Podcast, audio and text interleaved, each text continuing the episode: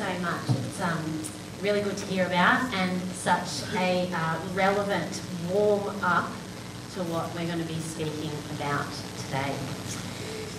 My name's Beck, for those of you that don't know me.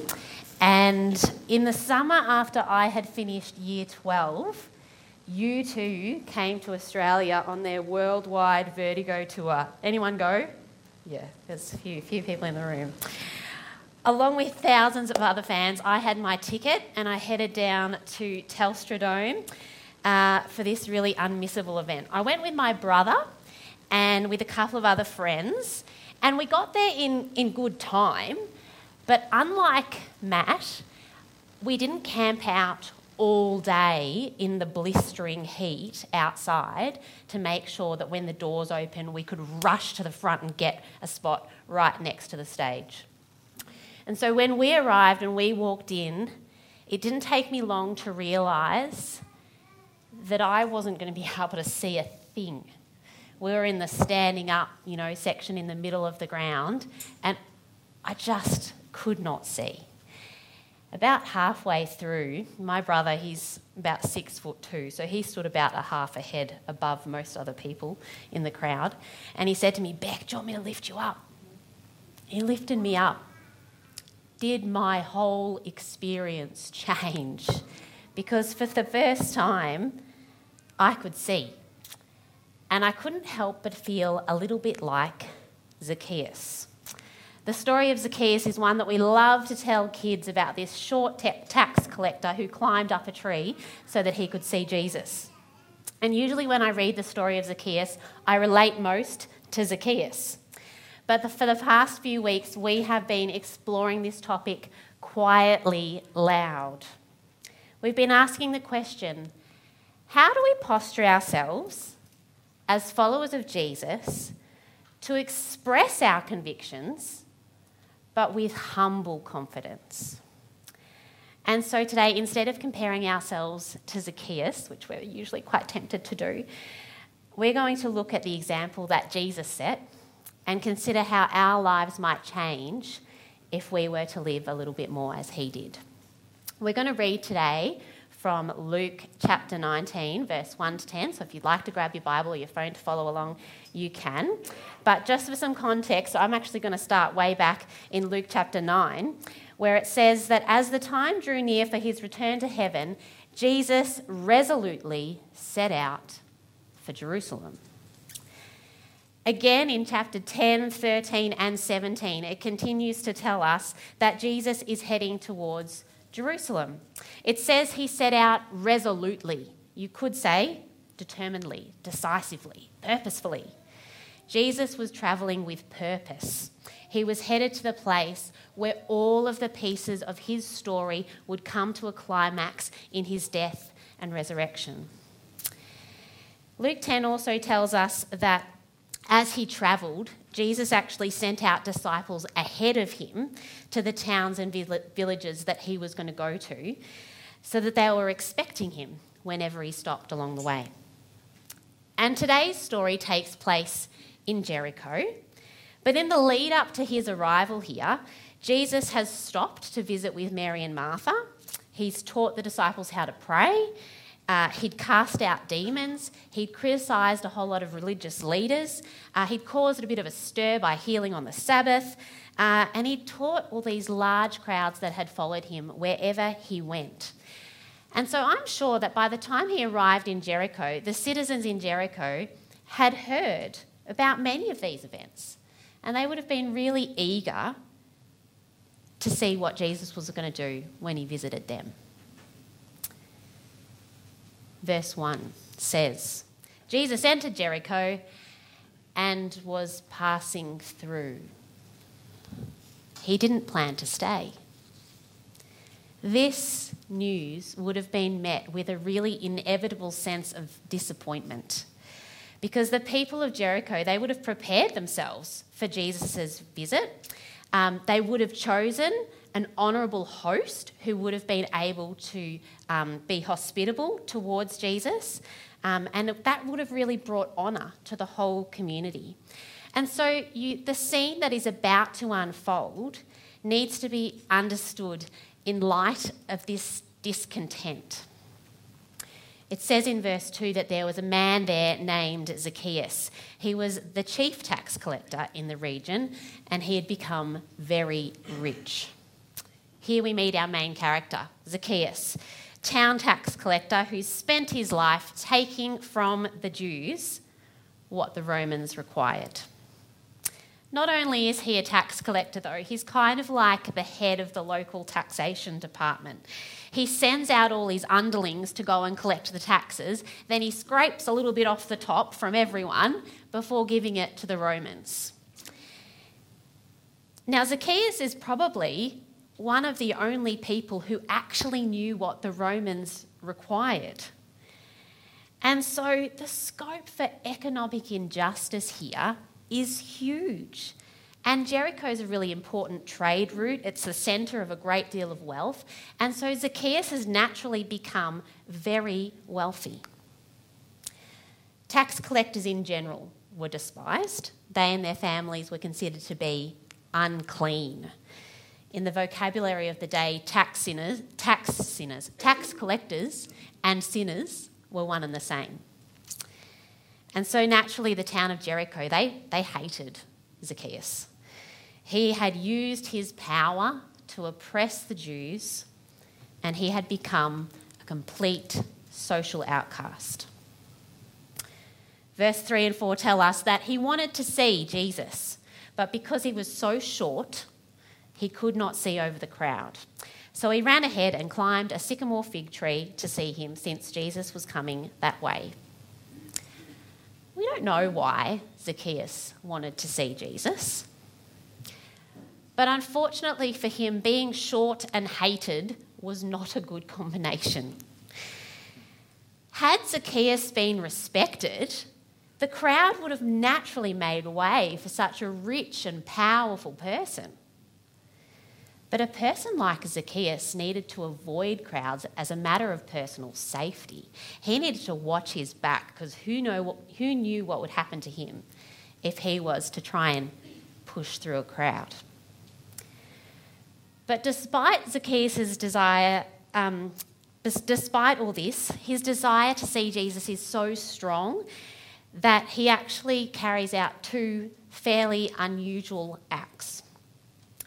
Firstly, he ran. Now, Middle Eastern adults do not run in public if they wish to avoid public shame. And so Zacchaeus did his best to avoid shame by running ahead of the crowds. And then he carried out his second highly unusual act, which was that he climbed a tree might not seem so unusual for us, but in the Middle East, powerful and prominent men do not climb trees, even within the confines of their own walled gardens. It was just not something that they did. And so Zacchaeus breaks um, within his own culture by both running and climbing this tree. And he probably desperately hopes that neither of these acts are really going to be observed and so he carefully chooses a sycamore tree, probably for two reasons. One is that sycamore trees have really large and low branches, which makes them easy to climb, but also easy to hide in. Zacchaeus was probably hoping that from his vantage point he might be able to see Jesus, but that he might not be able to be seen. And secondly, sycamore trees were only allowed some distance out of the town, which means that Zacchaeus chose to climb a tree that was actually positioned on the way out of Jericho. So perhaps he was hoping that by the time Jesus got to him, the crowds might have dispersed a little bit. And so I think we've now set the scene. And as we work today to discover what would it look like if we were to posture ourselves as Jesus did? Let's observe how Jesus interacts with Zacchaeus. Remembering that Zacchaeus was a powerful, corrupt, greedy social outcast who, for some reason, desperately desired in his heart to see Jesus.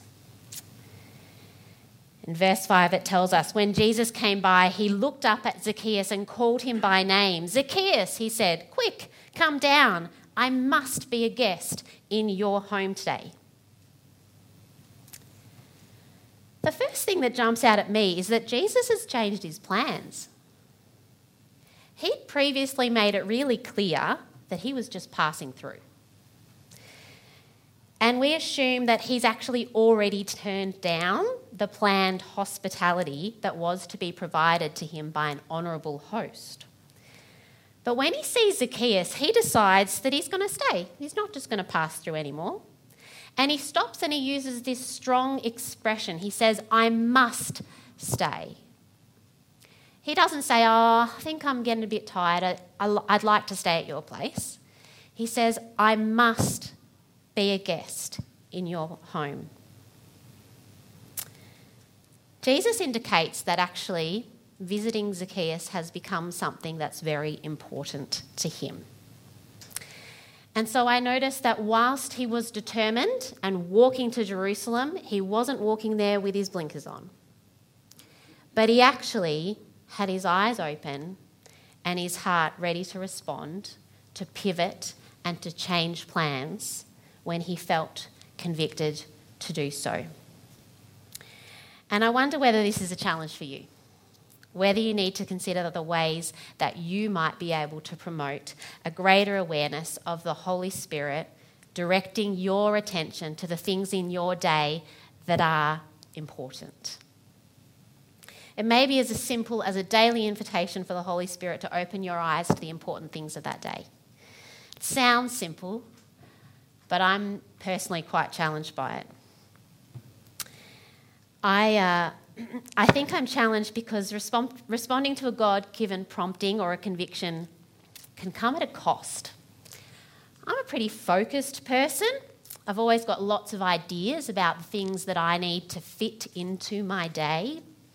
And so the biggest question for me is Am I willing to reorganise or to delay some of the things that are important to me in order to respond to a prompting or a God given conviction. Are God's plans for my day more important than my plans for my day? I wonder if that's something that you find challenging too. Secondly, if we look a little deeper, we might wonder what had happened in the moments before Jesus arrived at that spot. Why was Zacchaeus so easy to spot when he'd been trying to hide?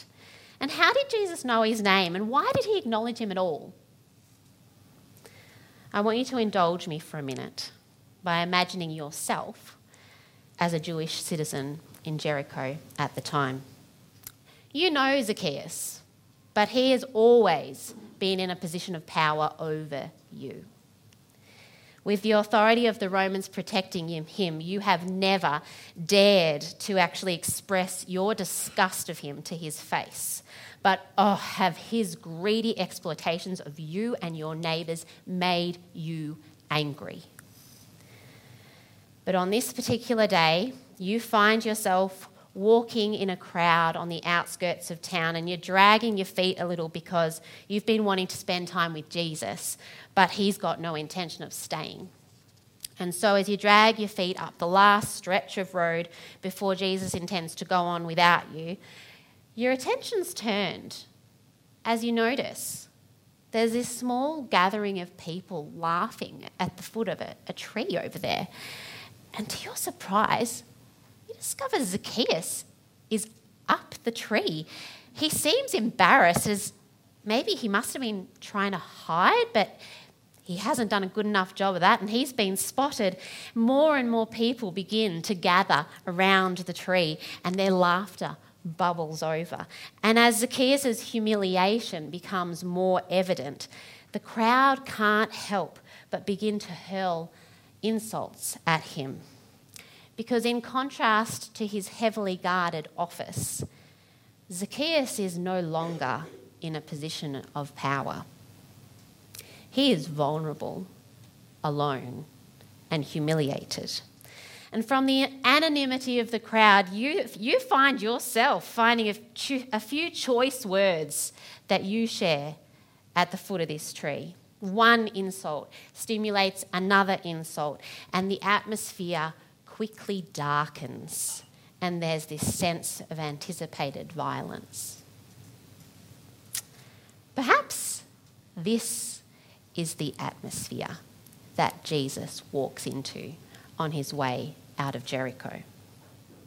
Jesus astutely sizes up all of the tensions of the scene and he decides to intervene. But how?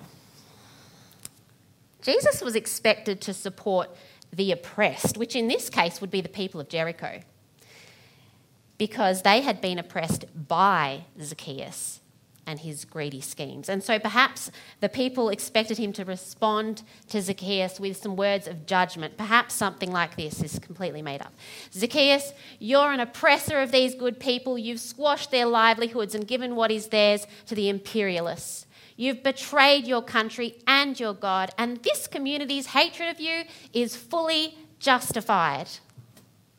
You must quit your job, repent, journey to Jerusalem for ceremonial purification, and then return to Jericho and apply yourself to keeping the law. If you're willing to do these things, on my next trip, trip to Jericho, I will enter your newly purified house and offer my congratulations. Had Jesus said something like this, I think he probably would have received enthusiastic applause. But instead, having already signalled that he did not in- intend to spend the night in their town, he changes his mind and he invites himself into the house of one of Jericho's most despised residents. It's unthinkable. And in, unsurprisingly, in verse 7, it says, But the people were displeased. They had gone, to, that he had gone to be the guest of a notorious sinner, and they grumbled. In the eyes of all the witnesses here, Zacchaeus, um, Zacchaeus' house was defiled. And if Jesus entered that house, if he sat on the chairs, if he slept in the guest bed, then the following morning he would emerge defiled and in need of ceremonial cleansing. And so there's clear disapproval from the crowd. They begin to grumble and murmur under their breath. Jesus wasn't silly. He would have been fully aware of who Zacchaeus was and why going to his house was a decision met with disapproval. But unlike everyone else in the crowd, I think that Jesus was not afraid that his proximity to Zacchaeus would result in personal compromise or contamination.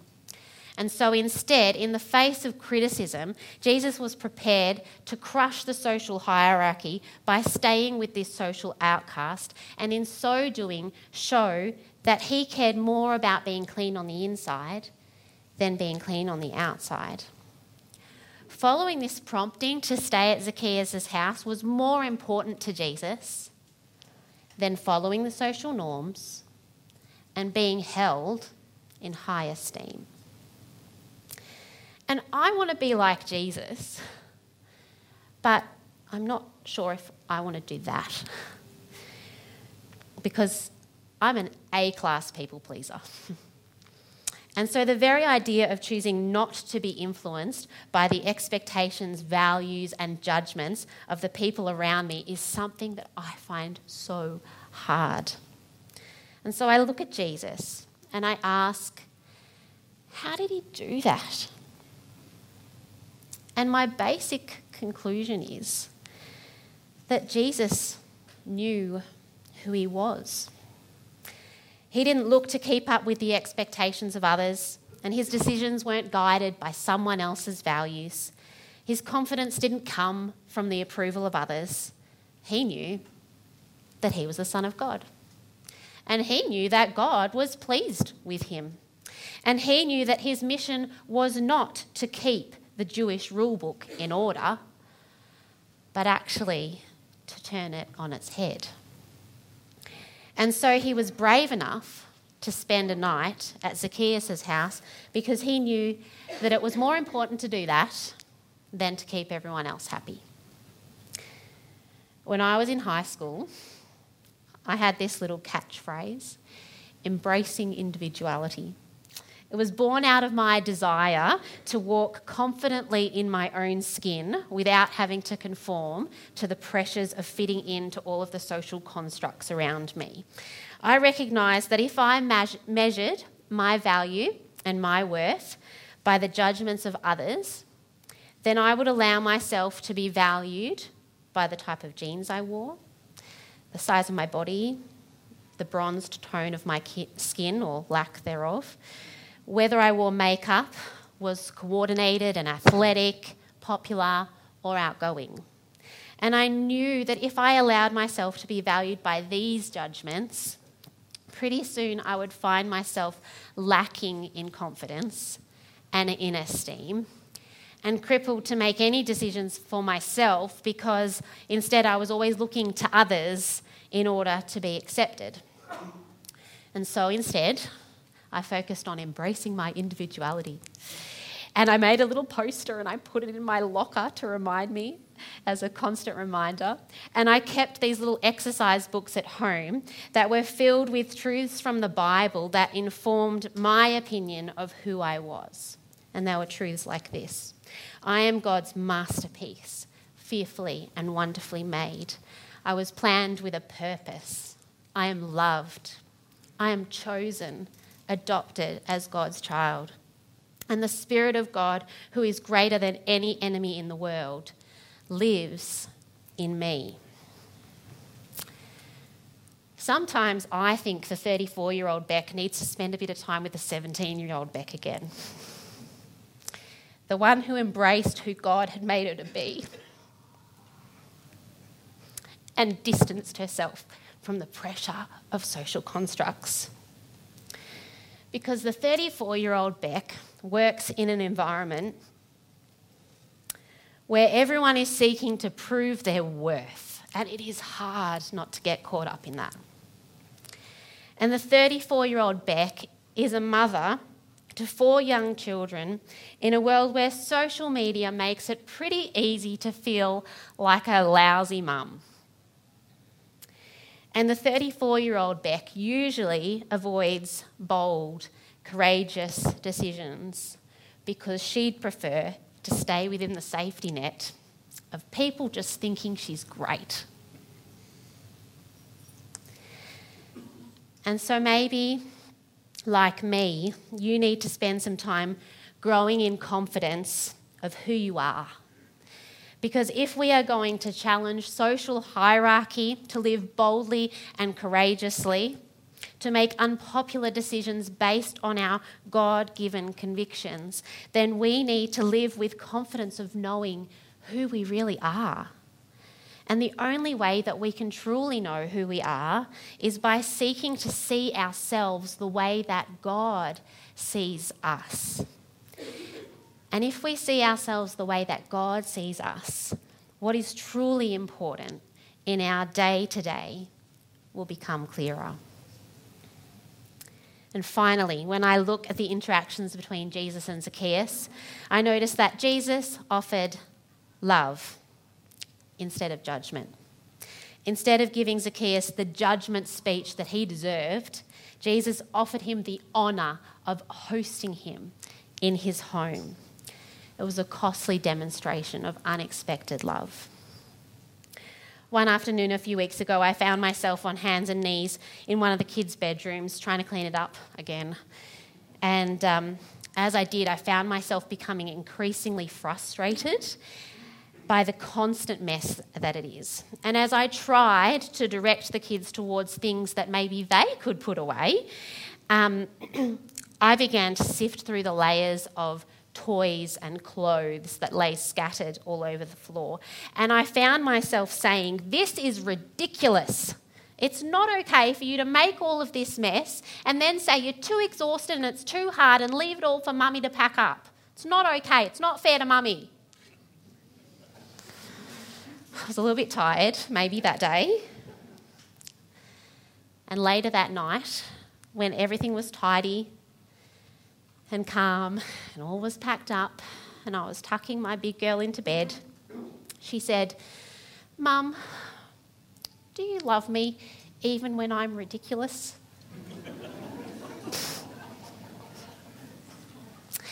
Now, I never told her that she was ridiculous. I told her that the mess was ridiculous. But it's a very natural thing to build our identity on what we do. And so when she asked me if I still loved her when she's ridiculous, I said, Yes, honey, I always love you. And there was a short pause. And she said, So you don't love the ridiculous things that I do, but you'll always love me? And I said, Yes, honey, that's true.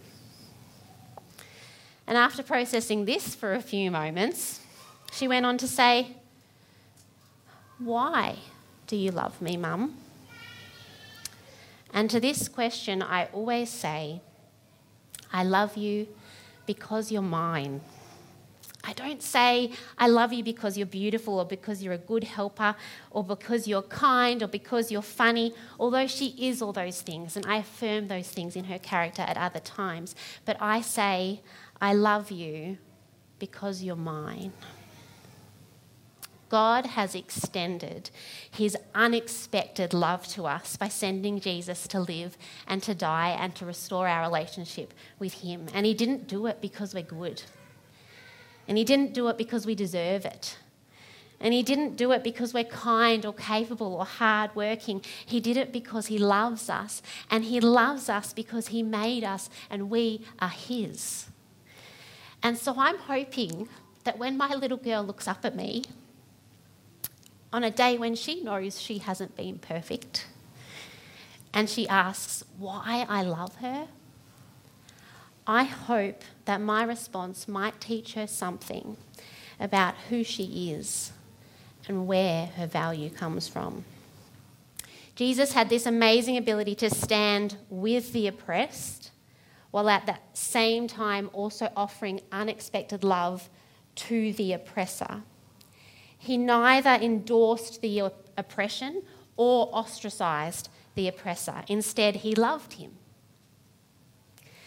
Jesus didn't show Zacchaeus what people thought of him through words of judgment. Jesus showed Zacchaeus what God thought of him through an act of love because God's love has no boundaries and God welcomes everyone into his story. And so I wonder what people God has placed in your life that might need a little less judgment and a little more love.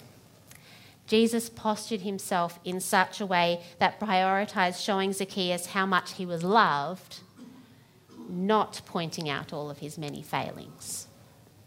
He has demonstrated to us that his love is for everyone the social outcasts, the greedy, the oppressors, as well as the oppressed. And his interactions with Zacchaeus prompted a radical transformation in his life. Zacchaeus actually ended up giving half of his wealth away to the poor and actually paying back four times as much to those people that he'd cheated. Zacchaeus received costly love from Jesus, and he responded by publicly committing himself to beginning to show costly love to the very community that he had harmed. Jesus' gift of love and grace empowered and motivated Zacchaeus to offer costly love to others. So as the band come up, comes up to play, I wonder what it is that stands out to you. Is there something that needs to shift for you if you are going to posture yourself just as Jesus did? Do you need to be more responsive to God's promptings? to live with the bigger picture in mind, but not to have your blinkers on, to be open to what it is that the Holy Spirit has to reveal to you about what's actually important in your day. Do you know who you are? Perhaps if you're going to walk confidently as a follower of Jesus, you need to accept the fact that God has already accepted you. And you don't need to search for acceptance from others. Maybe this week you need to open your Bible and discover some of the truths that are in there about who you are. Maybe you need to spend some time asking God to reveal to you how He sees you. Because there is freedom that comes from knowing who you are as a child of His. And His freedom empowers us to live boldly and courageously as He leads. And do you need to give love? Who do you give love to? I've had to choose this one a little bit more intentionally this year. I've had a bit of a bumpy start to the year at work, and there's been a few interactions that I have found really hard. I felt squashed, and I've felt like it's been unfair. I've felt unappreciated, and my confidence has taken a bit of a hit. And I've felt sad but I've also felt angry. I've wanted the people who are opposing me at work to be pulled into line. I've wanted someone to step up and to go into battle for me. But I've also spent some time reading my Bible and talking to Jesus. And He's reminded me that I'm an ambassador for Him in my workplace. And I'm one of few. And those people that I'm really struggling with, who I'm finding a little hard to love, He really loves them. And He's challenged me to pray for them. And so in my car on the way to work, I've begun to pray for the people that I am finding hard to love. And I've been asking God to help me to love them. I can't promise you today that if you go boldly into your home or into your school or your workplace and you offer costly acts of unexpected love, that the people who oppose you will experience a radical transformation and they will pay you But if we're going to live as followers of Jesus, then I think we need to live a quietly loud life. We need to be ambassadors for Him that are responsive to His promptings. We need to be confident in knowing who we are in amongst all of the competing ideologies. And by giving love in the place of judgment, we can work to help others experience the kind of transforming love God has on.